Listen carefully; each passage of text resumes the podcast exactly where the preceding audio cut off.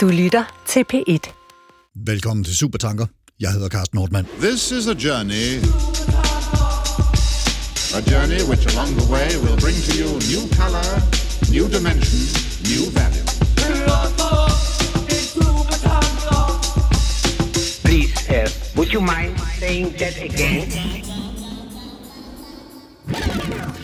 Vælg dine personlige præsentationer omhyggeligt, for det, der begynder som en maske, kan ende med at blive dit ansigt. Citat slut. Og hvis vi allerede nu tænker på vores smartphones og ting, vi deler og vores tilstedeværelse på sociale medier, så bliver det her citat af sociologen Irving Goffman meget relevant. Vælg dine personlige præsentationer omhyggeligt, for det, der begynder som en maske, kan ende med at blive dit ansigt.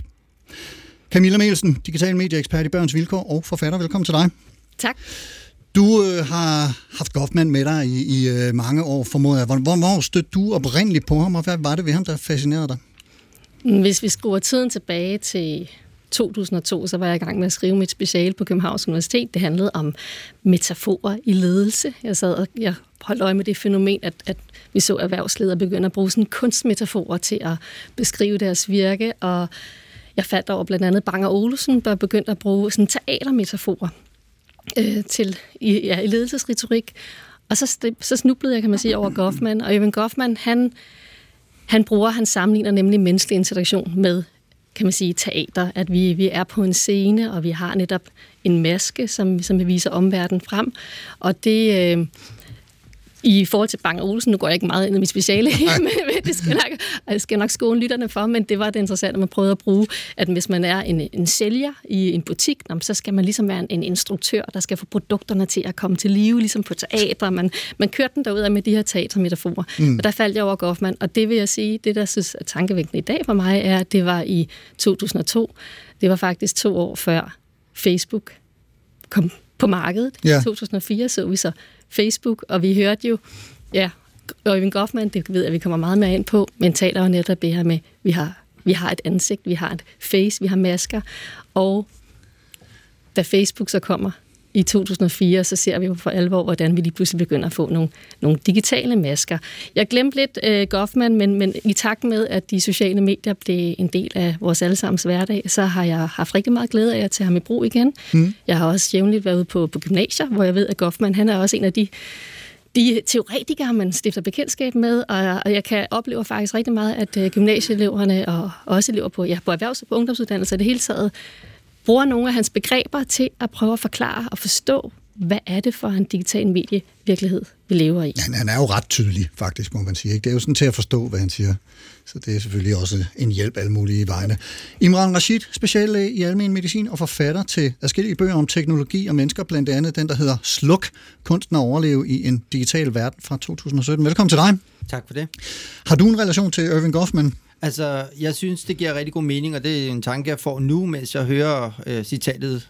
Jeg har jo hørt det tidligere, men hører ja, det igen, hvor at øh, maskerne jo på en måde øh, repræsenterer menneskers tanker, mens ansigtet, det er vores følelser.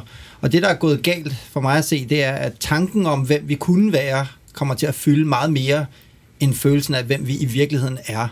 Og det betyder, at vi kommer konstant til at jagte et eller andet ideal, eller et eller andet selvbillede, og øh, andre menneskers billede af, hvem vi kunne være, mere end at dyrke vores øh, øh, jeg, om man vil, i relationen til andre mennesker.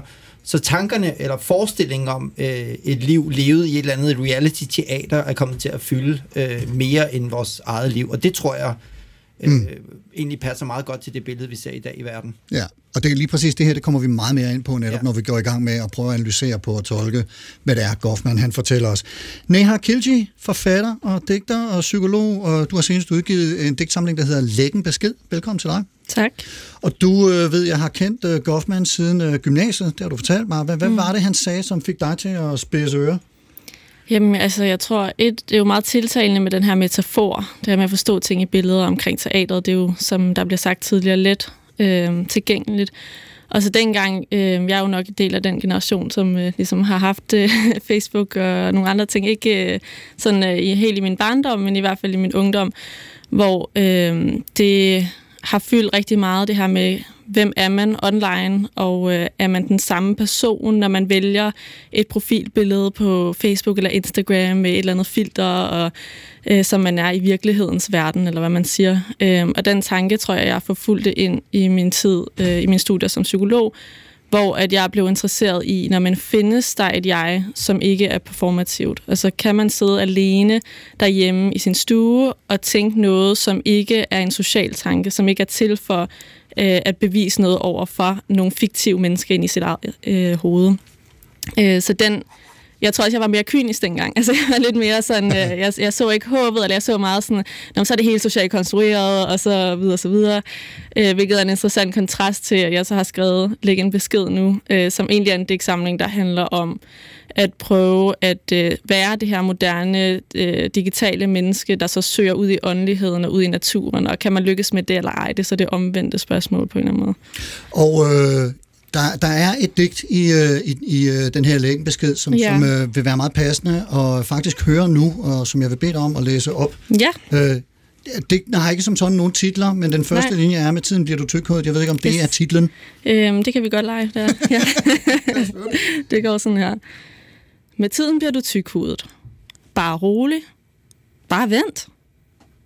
Sødt, at øh, du stadig bliver så påvirket med tiden vil din hud vokse, og hvis du er heldig, vil du en dag have så tyk hud, at du ikke kan mærke, om det er hud eller plastik, øh, gummi, silikone eller andre livløse, men bevægelige substanser. En dag vil du se en baby tage sine første skridt og det vil vække de præcis samme følelser i dig, som når du skænker din morgenkaffe.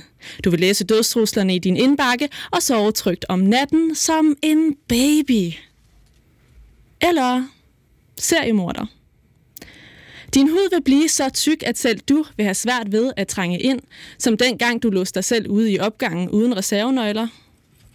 Bare rolig. Det kommer.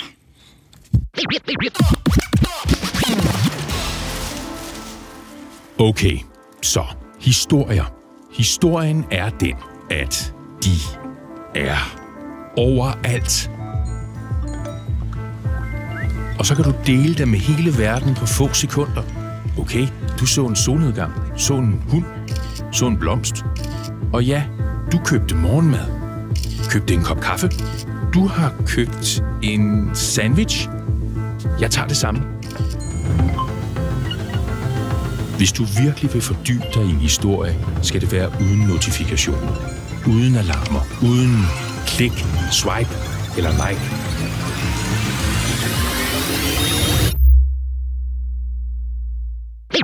Be ready for instant action. Prepared for anything and everything. Det er ikke kun, når vi er i biografen, hvor denne lille film om at fordybe sig i historier kommer fra, at vores lommecomputere, vores iPhone-skærme, digitale devices, distraherer os og måske endda påvirker os i retninger, vi ikke havde drømt om at skulle påvirkes i. Vores formative år, teenageårene, nogen kalder dem identitetsårene, bliver også for mange menneskers vedkommende levet gennem små skærme og apps, hvor vi tager os ud på bestemte måder. Det gælder i særdeleshed unge mennesker, som er født omkring årtusindskiftet og senere, måske også lidt før. Mennesker hvis identitet, hvis selvopfattelse og selvforståelse i høj grad er formet, dannet gennem den online tilstedeværelse det er at have så meget af sin verden og sociale interaktion til at udspille sig der. På Insta, TikTok, Snap, YouTube, Facebook, Twitter, you name them. Hvor vi måske står op om morgenen og som det første lige tjekker, om der skulle være kommet nogle likes eller kommentarer til vores seneste selvfremstilling, som er designet til at være en del af vores personlige præsentation. En anden filosof, Hannah Arendt, skrev i en helt anden tid – Ingenting og ingen eksisterer i denne verden, hvis væren ikke forudsætter en beskuer. Og vi kan lige smide kunstneren Andy Warhol med ind også. Omtale er som at spise peanuts. Når man først er begyndt, kan man ikke holde op. Ja, Camilla Mielsen, uh, Goffman, han uh, står jo ikke fuldstændig alene med det her. Hvad er det, han bygger videre på, når han kaster sig ind i det her emnefelt med, at vi har masker på, og vi har et rigtigt face, et, et ansigt? Altså, hvad er det, han skriver sig ind i, og måske også op imod? Jamen, han er jo langt fra den første, der beskriver, ja, hvem er jeg, hvad er selvet? I virkeligheden det her, hvem er jeg, jo et af de aller, allerstørste filosofiske spørgsmål gennem tiden. Og så derfor tager han selvfølgelig en, en lang tradition fra, fra filosofien over psykologien med sig. Hvis vi tager teatermetaforen, så kan man jo også sige, at øh, uh, William Shakespeare var også inde på, at, at livet er teater. Uh, vi har også haft vores egen Søren Kierkegaard har, har også beskrevet, at, at livet er en maskerade.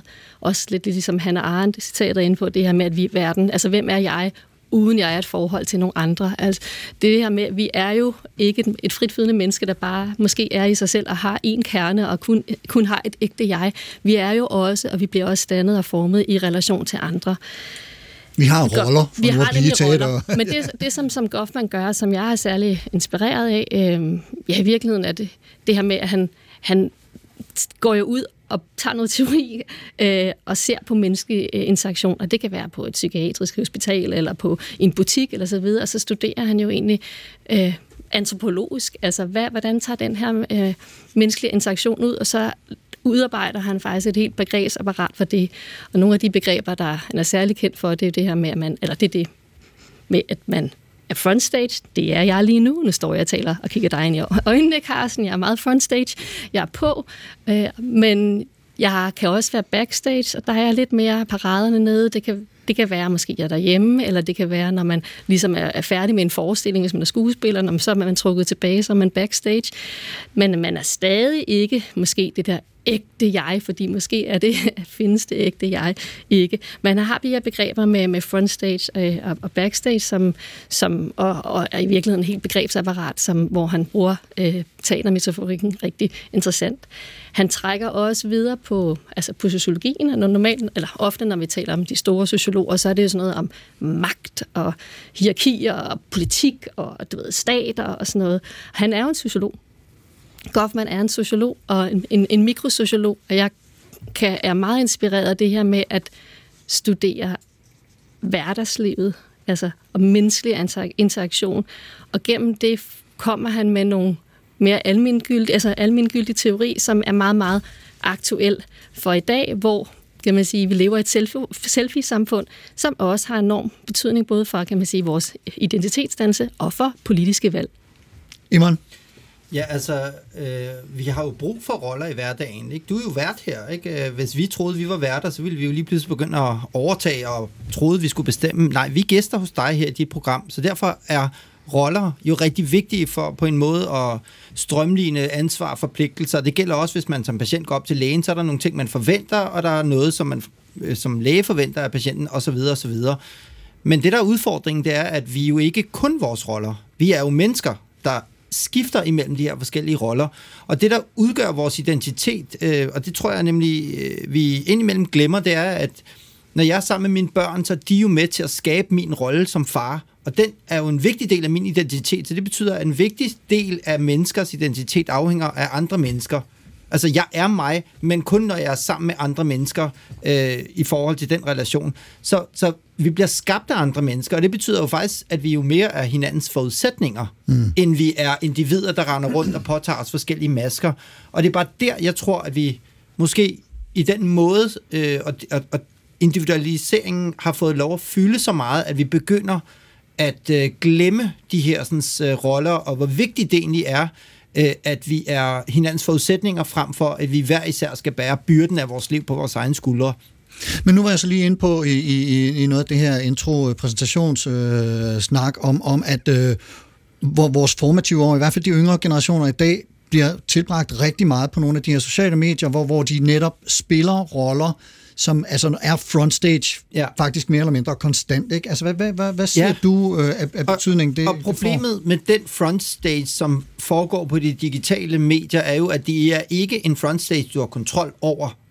Det er en frontstage, som er reaktiv, det vil sige, at du gør noget, fordi du håber på, at andre vil reagere på det, og øh, under alt det er der jo så nogle algoritmer, der lige pludselig begynder at påvirke dig på øh, bestemte måder, så du begynder faktisk mere at danse efter en eller anden digital pibe, øh, eller fløjte hedder det, øh, øh, eller øh, altså mere end det, du vil gøre i et, et virkeligt rum, hvor at du øh, vil reagere på andre menneskers reaktioner på det, du siger. Så du bliver ikke formet af andre mennesker, som de formative år jo normalt vil øh, være brugt til for at, at udvikle vores sociale kompetencer. Nu får du sådan en eller anden mærkelig hybrid, der dels er kommerciel, dels er øh, øh, uden for kontrol, og dels er øh, digital, øh, forstået på den måde, at det er noget, der foregår på en glasskærm. Du er ikke bygget til glasskærme. Du er bygget til menneskehud, til ansigtsudtryk, til at kunne øh, have dine spejlneuroner i spil. De kommer jo ikke i spil, når du sidder og kigger på en skærm. Nej. På den måde, der er vi varmesøgende hoved-til-hoved-missiler, som, Ja. som på en eller anden måde Det kan du er- godt kalde det, ja. har, har behov for. Næha, hvis du skal øh, tage fat i, i det her citat af Goffman med, med at vores øh, masker risikerer at blive vores ansigt, hvad, hvad læser mm. du så ud af det, også øh, ud fra, hvad Imran taler om?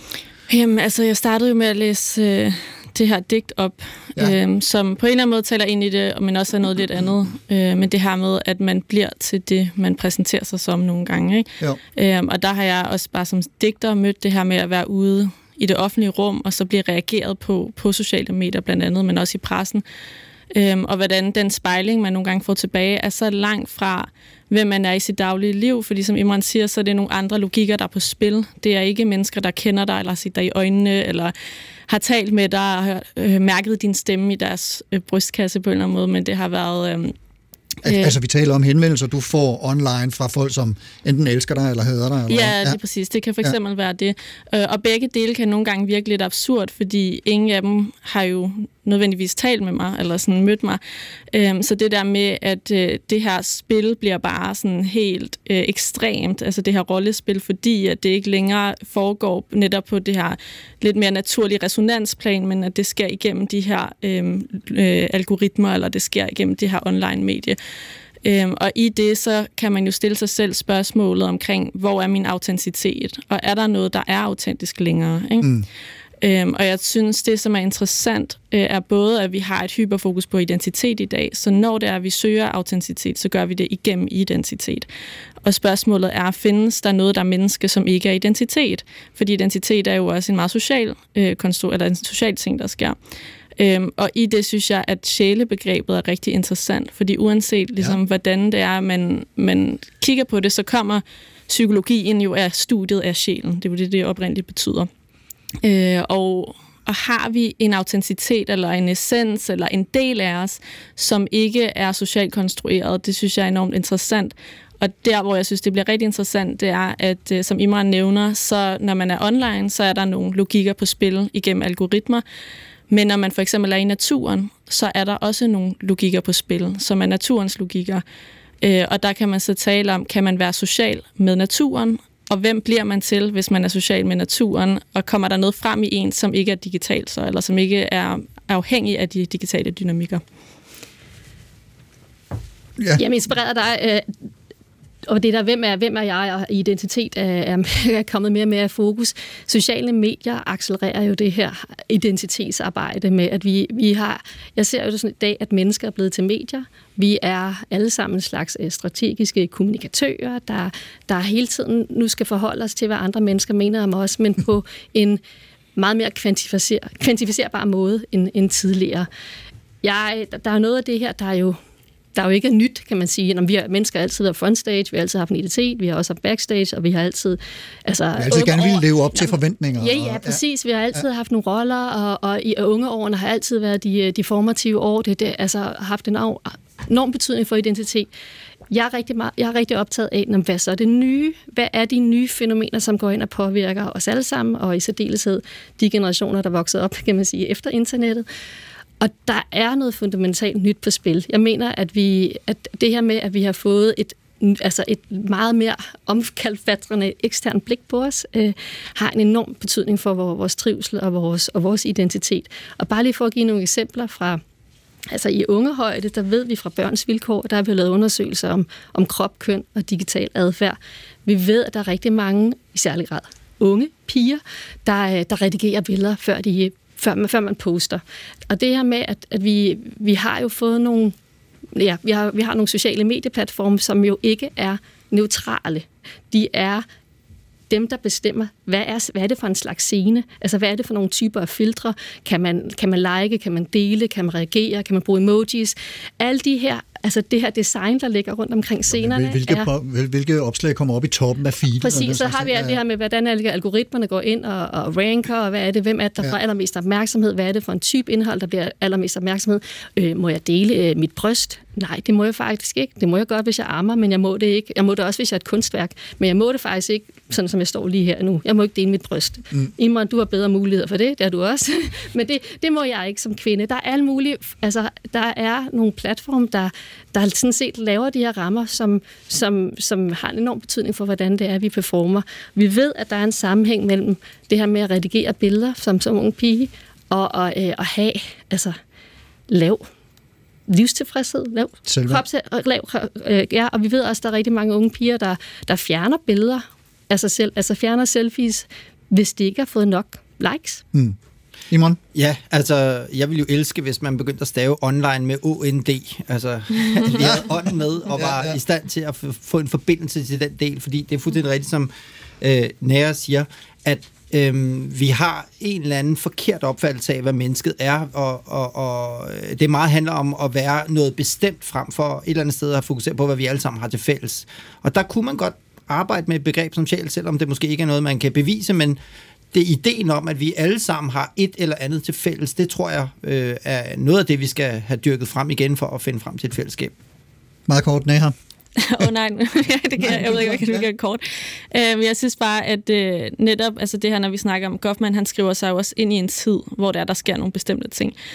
Um, og derfor synes jeg nogle gange, det er interessant at trække teoretikere op, som ikke lever i den tid. Um, så jeg har sådan en teoretiker, jeg, er eller en mystiker faktisk, som jeg er ret glad for, som hedder Ibn Arabi. Uh, og han teoretiserer faktisk på begge planer, hvilket jeg synes er ret interessant.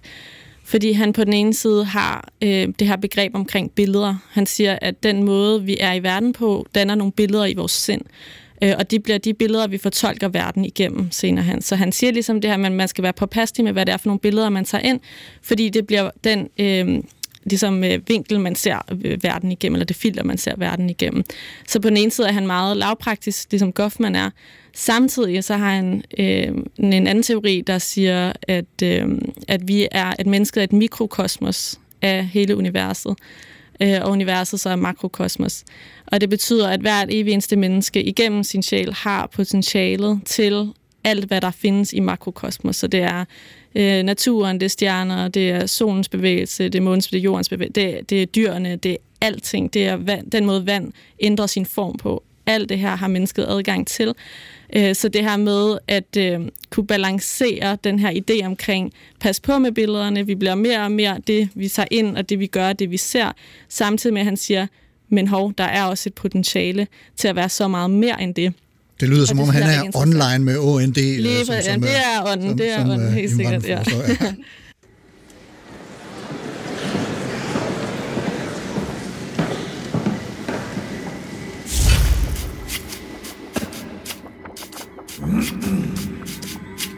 Tilbage i 1969, der er lidt uenighed om det var i september eller oktober, blev internettet født.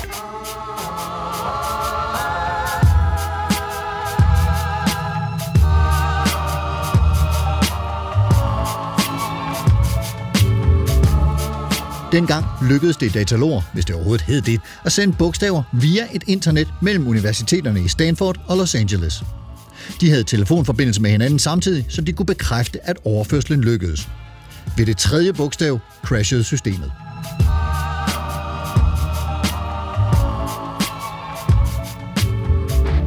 Der er sket mange ting, siden de første bogstaver blev udvekslet mellem to amerikanske vestkystuniversiteter. Nogle af de mest definerende nedslag i internethistorien, som også tegner den scene, vi ser i dag, er for eksempel Googles indtog som søgemaskine i 1998. Indtil da havde de største været Alta Vista, Northern Light og Yahoo.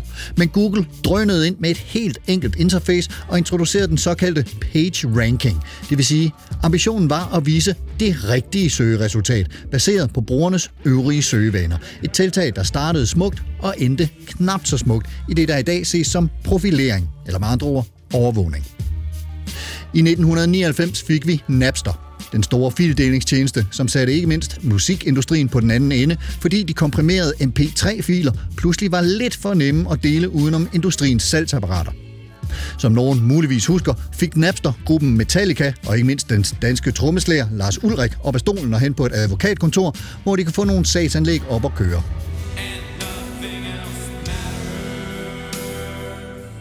Napster blev lukket ned i 2001, men princippet lever videre på tjenester som blandt andet Pirate Bay.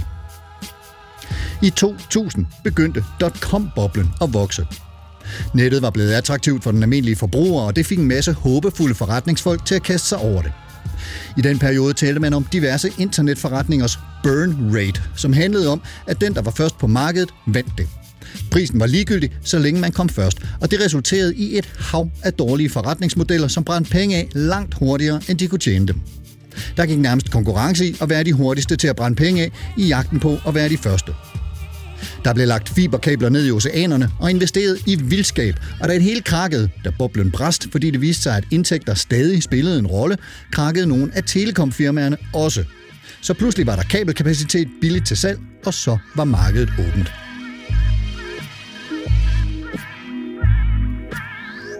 I 2002 kom iTunes Music Store, et af de vellykkede forsøg på at imødegå den ulovlige piratfildeling, som Napster havde repræsenteret. I 2003 kunne man for første gang spille Second Life, altså opbygge en virtuel verden, hvor folk talte med hinanden og udvekslede deres tanker og ønsker. Second Life var på mange måder en indvarsling af de sociale medier, vi kender i dag. I 2004 kom The Facebook. I 2006 Twitter og YouTube. I 2007 kom den første iPhone. Three things. A widescreen iPod with touch controls, a revolutionary mobile phone, and a breakthrough internet communications device. An iPod, a phone, and an internet communicator. An iPod, a phone. Are you getting it? And we are calling it iPhone. I 2008 overgik antallet af mobiltelefoner, der var online, antallet af hjemmecomputere, der var online. I 2012 fik vi streamingtjenesten Netflix i Danmark. I 2013 i 2013 afslørede den CIA-tilknyttede Edward Snowden, hvordan den amerikanske efterretningstjeneste NSA overvågede, og havde gjort det gennem et pænt stykke tid, alle. Ikke nok med, at de overvågede den tyske kansler Angela Merkels telefon, de havde også adgang til din og min telefon og vores internettrafik. Også omkring 13 hackede svenske Gottfried Svartholm det danske register over personnumre, kørekort og et hav af andre personlige informationer hos den danske stat. Det var i det hele taget i tierne, at internettet for alvor mistede sin uskyld. Ikke mindst år 2016, som året, hvor Donald Trump blev valgt som præsident i USA, englænderne vedtog Brexit, og verden senere fik kendskab til data, høst- og analysefirmaet Cambridge Analyticas manipulation af de to valg. I 2019 udkom Harvard-filosofiprofessor Shoshana Zuboffs bog Overvågningskapitalismens tidsalder. Kampen for en menneskelig fremtid ved magtens nye frontlinje.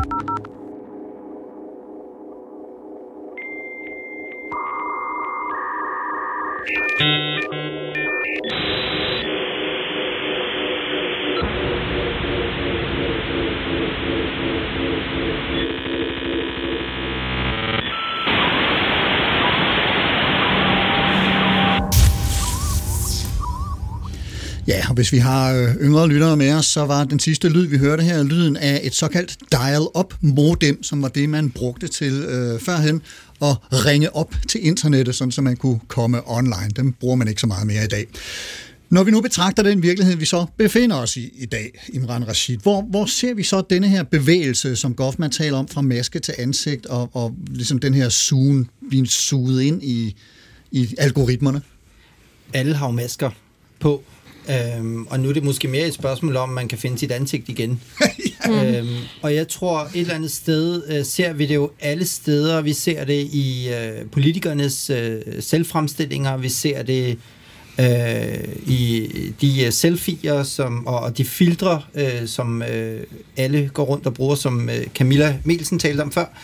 Øh, vi ser jo et eller andet sted, at det, der virkelig fylder øh, for mange mennesker, det er øh, jagten på øh, ens... Øh, hvornår er jeg god nok? Hvornår øh, har jeg opnået nok? Hvornår øh, synes andre, at jeg er god nok? Så der er en evig jagt efter en identitet, man kan være tilfreds med. Men det er en øh, jagt, der har store konsekvenser. Øh, for mig at se, er det entydigt øh, koblet op på den enorme mentale mistrivsel, vi ser blandt især de unge.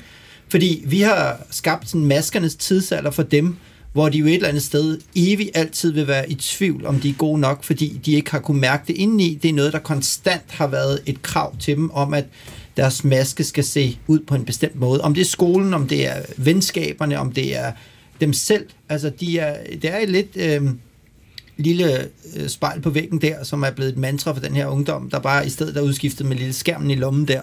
Der, der, der går lidt øh, hønnen og ægget i det, fornemmer jeg. Altså, kan vi identificere en høne og et æg i den her bevægelse med, nu du, du taler ja. om samfundsmæssig mistrivsel og så ja. Øh, skærmenes øh, påvirkning? Det, det er en syg kommersiel høne, der har lagt en masse æg, fordi det er jo det er nemlig ret vigtigt at påpege, at det her er ikke neutral teknologi. Der er en retning i det, der er en drivende kraft i det.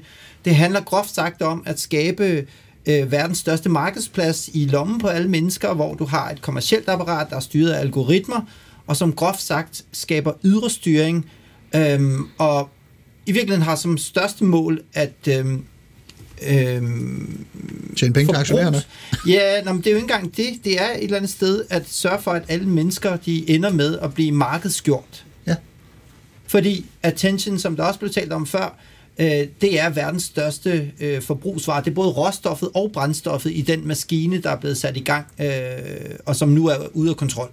Og Neha, hvis du skal, skal tale om, hvor, hvor, hvor du ser den her bevægelse manifesteret i din virkelighed, hvordan vil du så... Øh... Åh, oh, der er så mange steder, men jeg får lidt lyst til at kommentere på det, som Imran siger nu. Endelig, ja. øhm, bare også fra et behandlerperspektiv, altså som psykolog, det her med, at, øhm, at meget af psykologens arbejde, synes jeg, netop handler om det der med at hjælpe mennesker med at mærke sig selv igen. Øhm, og vi ser så meget angst og ensomhed og i psykologien så taler vi ligesom både om risikofaktorer og beskyttende faktorer, øhm, og jeg tror, at vi har rigtig mange analyser på risikofaktorer, også øhm, online adfærd som en risikofaktor.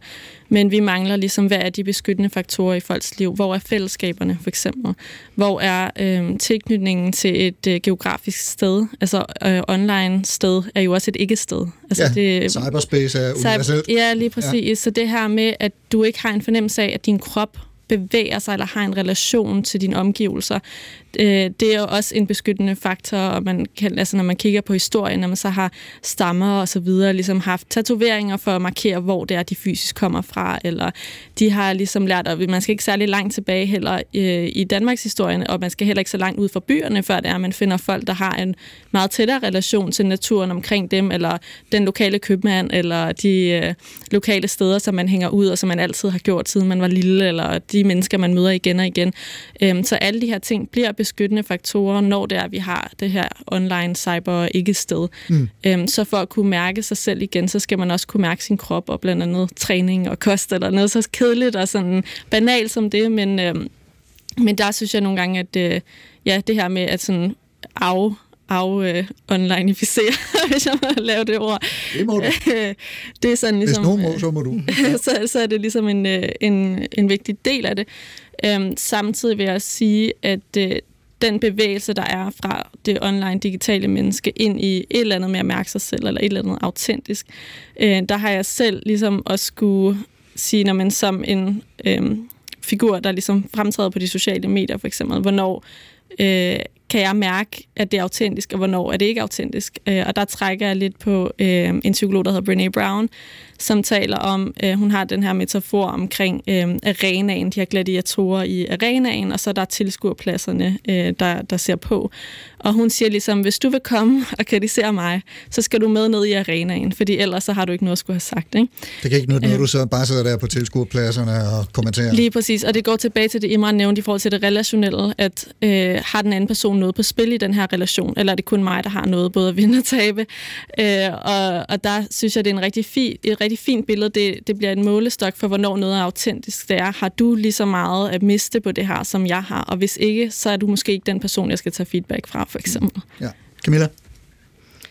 Til dit spørgsmål, hvad, ja, hvad, hvad det er, der sker i dag, og hvis... Ja hverdagslivets rollespil er jo i den grad kommet på, på speed i, i en digital tidsalder. Og det er det jo, fordi der er kommet den her, ja, der er en hastighed hele tiden med, at vi kan, vi kan, vi kan dele, og vi, kan, vi bliver hele tiden konfronteret med, at vi kan poste. Øh, og få det eksterne blik på. Jeg vil da også sige lige her, når jeg også hører jer andre, jeg er meget inspireret af jer, og samtidig kan jeg også godt mærke, at øh, vi er ved at lave lidt øh, Black Mirror øh, dystopisk univers her. Fordi, vi, vi kommer ind på de positive sider lige om lidt. Ja, men jeg, men jeg vil dog sige, at altså, i et unge perspektiv, så er der jo både noget, når vi, når vi snakker om rollerne online, at vi kan, der kan jo både være noget, noget lejende, altså hvis det er vi kan også tage computerspil, eller vi kan have nogle andre, hvor, hvor du, kan, du kan lege med dit identitet, du kan møde nogle andre, som, som du ellers ikke kunne møde øh, i det fysiske. Men der, hvor jeg selvfølgelig så vil sige, det kan være stærkt bekymrende, det er, at vi kan vokse op som ung menneske, og virkelig bedre kunne lide sit online-jeg. Altså det for eksempel har vi en, en 15-årig pige i en undersøgelse på Børns Liv, siger, altså min Instagram er i hvert fald flottere end mig. Jeg tror, der er rigtig mange, der kan, der kan genkende den. Min Instagram ja, er i hvert fald flottere end mig. Oh. Vi hører jo også fra, jamen for unge, der, at, at der, der er egentlig, måske har du også mødt, fået nogle nye venner og online, og det her med, hvis nu man mødes fysisk, jeg er jo ikke lige så flot, eller spændende, eller interessant, eller jeg er faktisk ikke lige så cool, som jeg er online. Og det er der, hvor der kløften mellem, hvem er jeg, når jeg er i den fysiske verden, og hvem er jeg, jeg er online, den kan blive for stor. Og så ved vi, det skaber mistrivsel.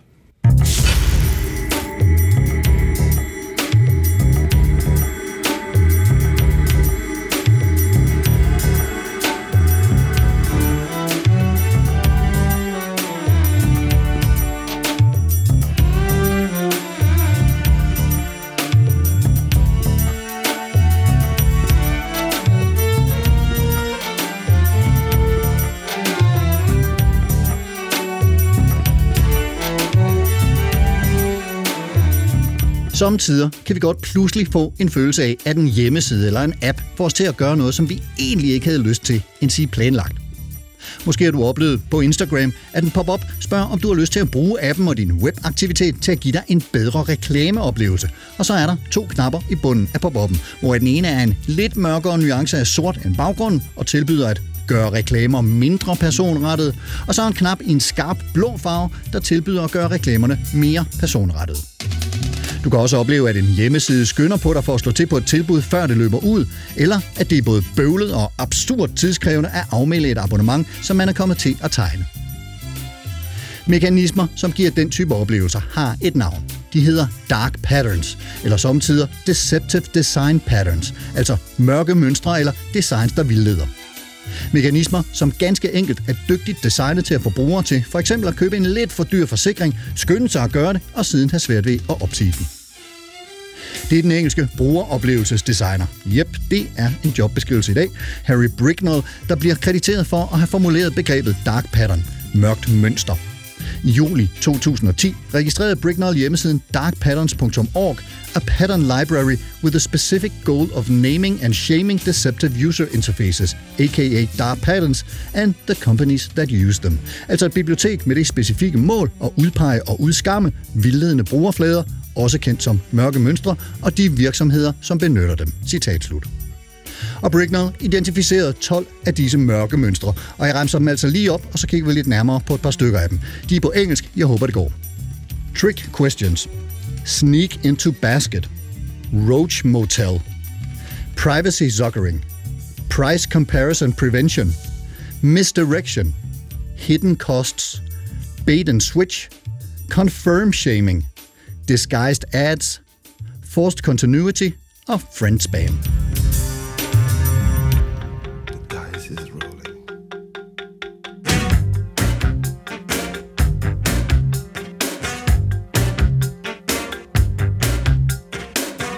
Lad os tage nogle af dem med de mest flamboyante og måske ikke helt beskrivende betegnelser. Først Roach Motel. Vi kunne forsøgsvis oversætte den til muselabyrint.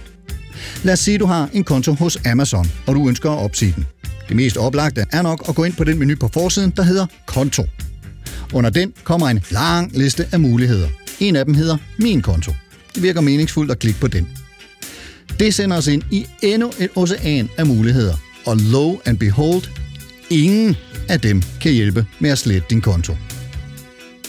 For at slette sin konto skal man helt ned i bunden af forsiden og klikke på Hjælp. På den side, der så dukker op, skal man finde Brug for mere hjælp, og på dens menu finde Kontakt os. Det begynder at blive pænt latterligt, ikke? På den næste side er der stadig ingen annullere konto-knap. Så af de fire muligheder, der toner frem, skal man vælge Prime eller andet. I er altså interesseret i andet. Det giver os en ny drop-down-menu, hvor vi skal vælge login og sikkerhed. Der er stadig ikke noget om abonnementsopsigelse.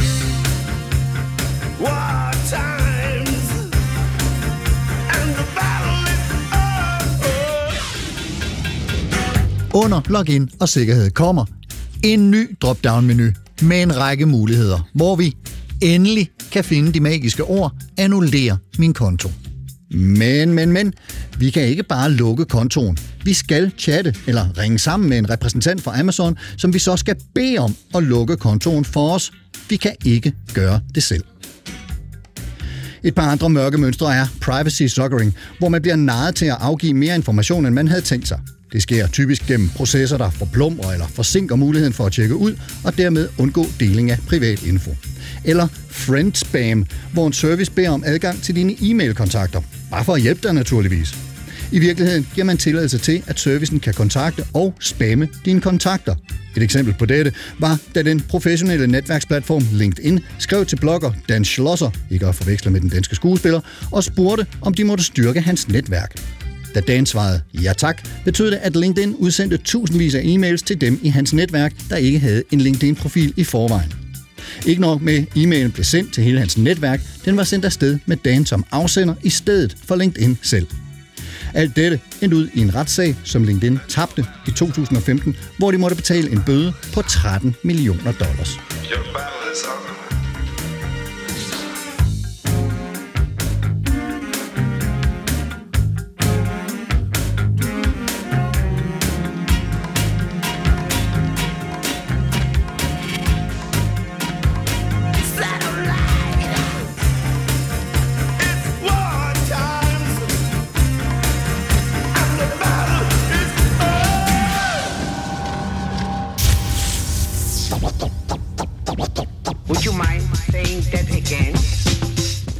Vi lever meget store dele af vores liv på alle mulige online platforme, digitale fora, hvor vi interagerer med vores venner og familie og arbejde og verden, og hvor vi også møder reklamer, politiske synspunkter og diskussioner og alle mulige spændende muligheder for at blive underholdt, stimuleret, eller købe noget, eller undersøge noget nærmere.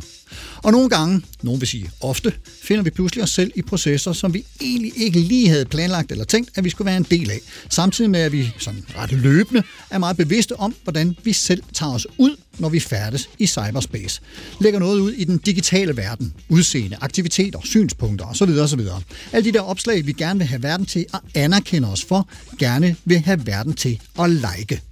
Og man kan samtidig få det indtryk, at det hele er rent forfærdeligt. En vepserede af dimensioner, som vi uforvarende bliver suget ind i og malket for selvstændig tænkning og personlige data.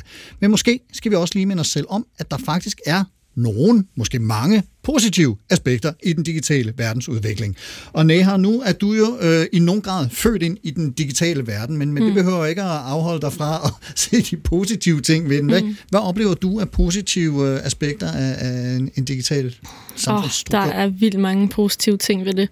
Øh, blandt andet vidensdeling. Øhm, altså det der med, at man bare kan gå online og så bare få viden fra hele verden. Øhm, om det så er på YouTube, eller om det gennem videnskabsartikler, eller hvad end det kan være. Altså det synes jeg er vildt, og det har været en kæmpe del af min egen dannelse. Altså der er så meget viden, som jeg nok svært ville have adgang til, hvis det var, at jeg ikke havde været online. Øh, især når man er i Danmark. Altså Danmark er jo dejligt, men også meget lille og lukket land nogle gange. Øh, så det her med at kunne trække på de store videnstraditioner i verden, øh, det bliver jo meget nemmere, når det er, at øh, man har en online tilstedeværelse. Og så, så også som en kreativ person, så har jeg oplevet rigtig mange positive ting ved øhm, online tilstedeværelsen. Blandt andet øhm, er der nogle af mine læsere, som jeg kan komme i kontakt med, som jeg ellers ja. ikke ville kunne komme i kontakt med.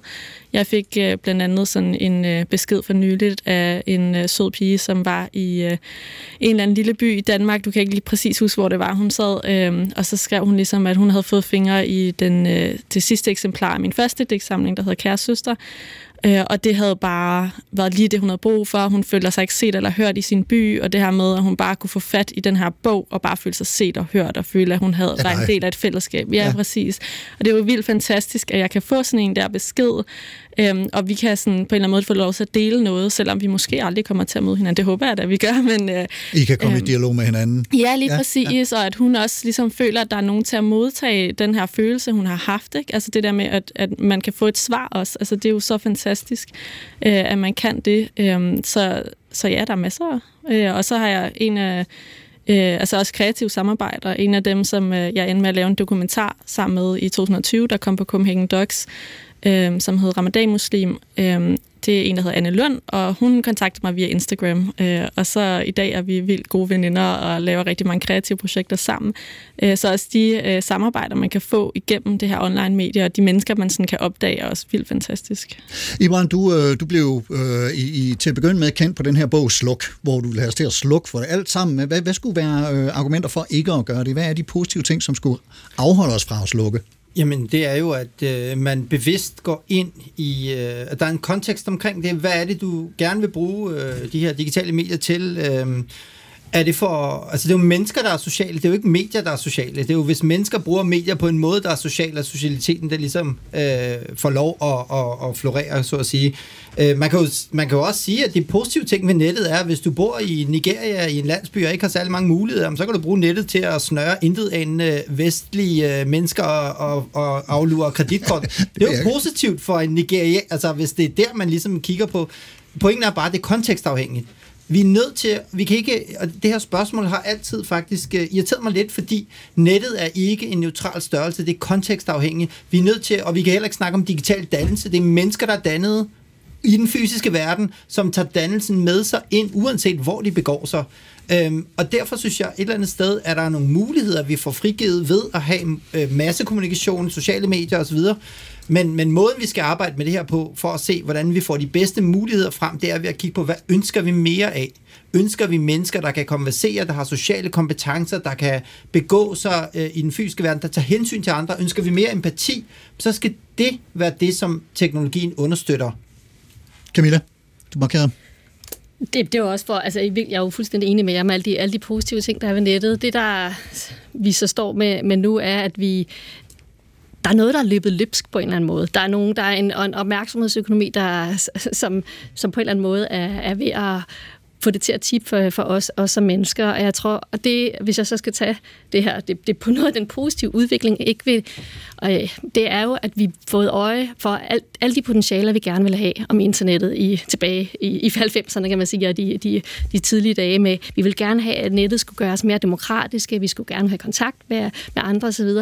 Og det, nu er der jo kritiske rygter til, hvordan kan vi så ryste til, hvordan er det, vi kan begrænse alle de negative sider og få skrue op for nogle af de her positive sider. Og det er ikke nemt, kan man sige, men, men nu nævnte du den her med bevidstgørelsen af de mørke mønstre, øh, og der, der sagde indehaveren af darkpatterns.org, at øh, man skal altså name it, og så bagefter shame it. Jeg vil gå videre og sige, ja, det er netop rigtigt name it, hvad er problemerne? Shame it, det kan vi også godt gøre, men jeg vil egentlig meget hellere så tage Supers betegnelse, Susanne Supers betegnelse for tame it, at vi bliver nødt til at øh, at indhegne det, indrette det, vi bliver nødt til at regulere det. Ja. Og det er jo det, og i virkeligheden øh, er jeg sådan en, der både plæderer for, for den digitale dannelse. Jeg mener, vi skal fortsat tale om digital dannelse. Der er nogle nye aspekter i kommunikation online, der ikke er offline men vi kan ikke overlade det til det enkelte menneske. Vi kan overlade det til den enkelte øh, mor og far. Det er bare dig, der skal fikse det, eller det er bare dig som folkeskolelærer det. Der er klart noget øh, regulering øh, på spil, øh, fordi de her tech-platform får, har så enorm indflydelse på, på vores alle, alle hverdagsliv og for vores, for vores samfund. Så derfor skal vi til meget høj grad tame it, og det er der forhåbentlig det, jeg håber kommer til at ske meget mere i her i 20'erne.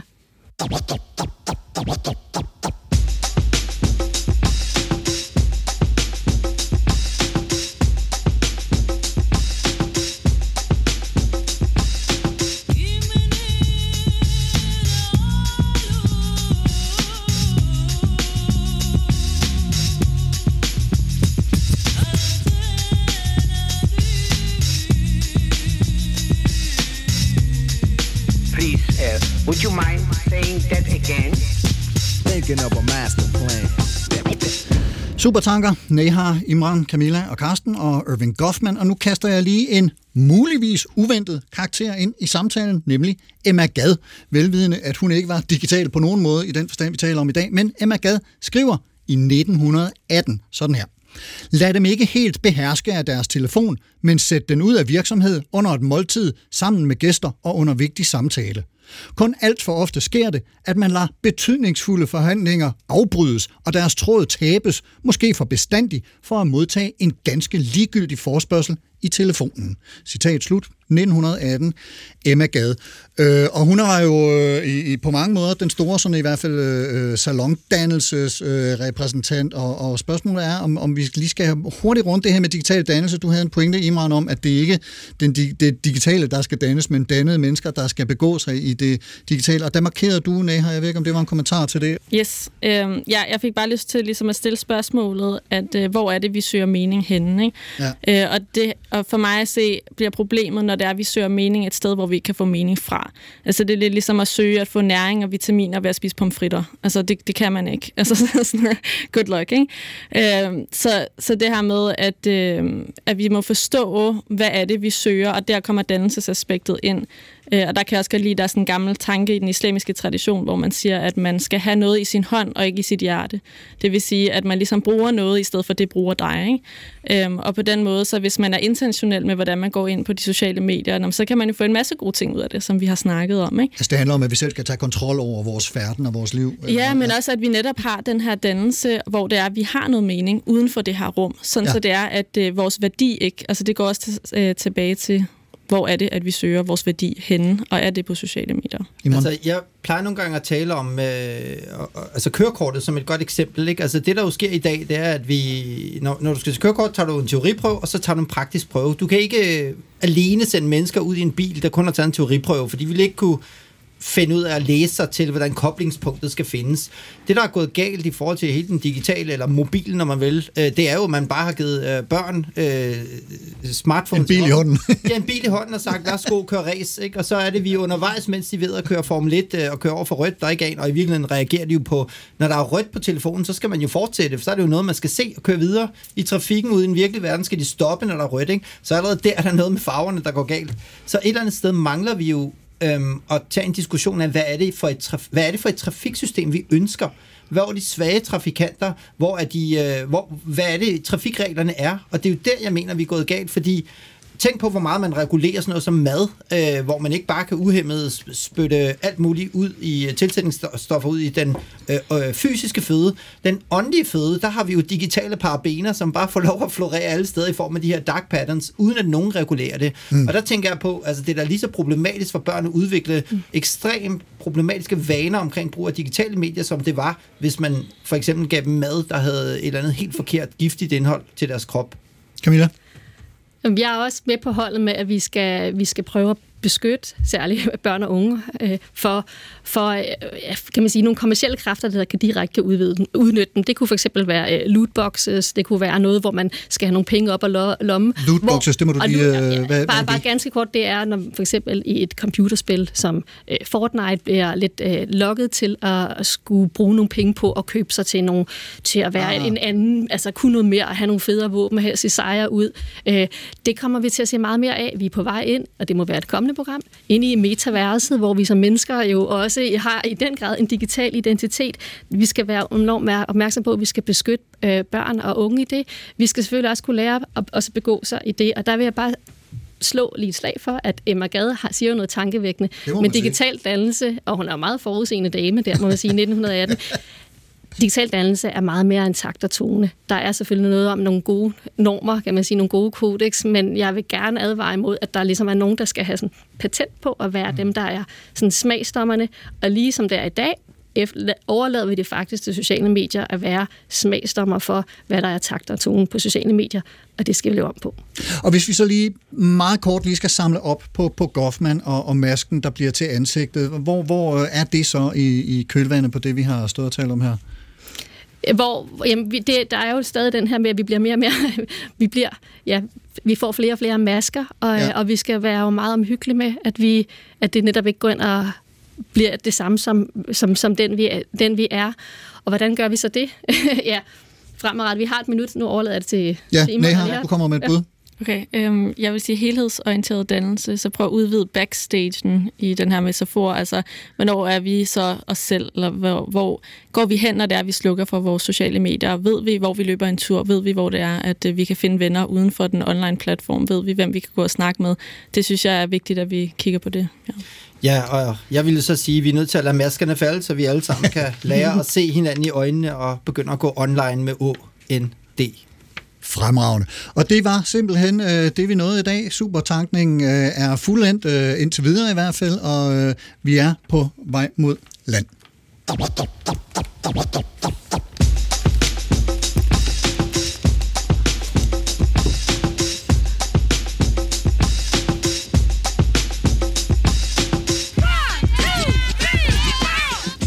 Camilla Melsen, digital medieekspert i Børns Vilkår og forfatter. Tusind tak, fordi du kom og foldede Goffman og hele dele af filosofien og sociologien inden for vores digitale liv ud for os i dag. Tak skal du have. Tak fordi jeg var med. Måtte du i hvert fald. Og Neha Kilji, forfatter, digter og psykolog. Tusind tak også til dig for at komme med dit perspektiv på de her spørgsmål. Mm, selv tak.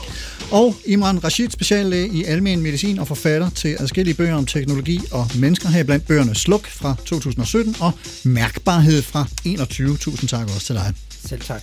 Og som altid, mange, mange tak til dig, kære lytter, for at lytte med. Husk, at man kan høre og genhøre denne her udsendelse og en ordentlig masse andre supertanker-udsendelser i DR Lyd.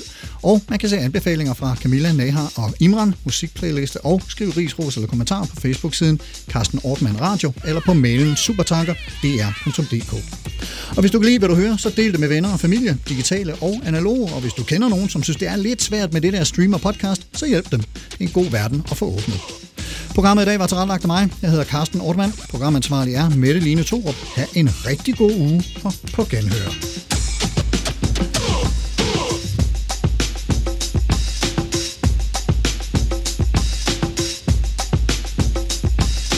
Thinking of a master plan.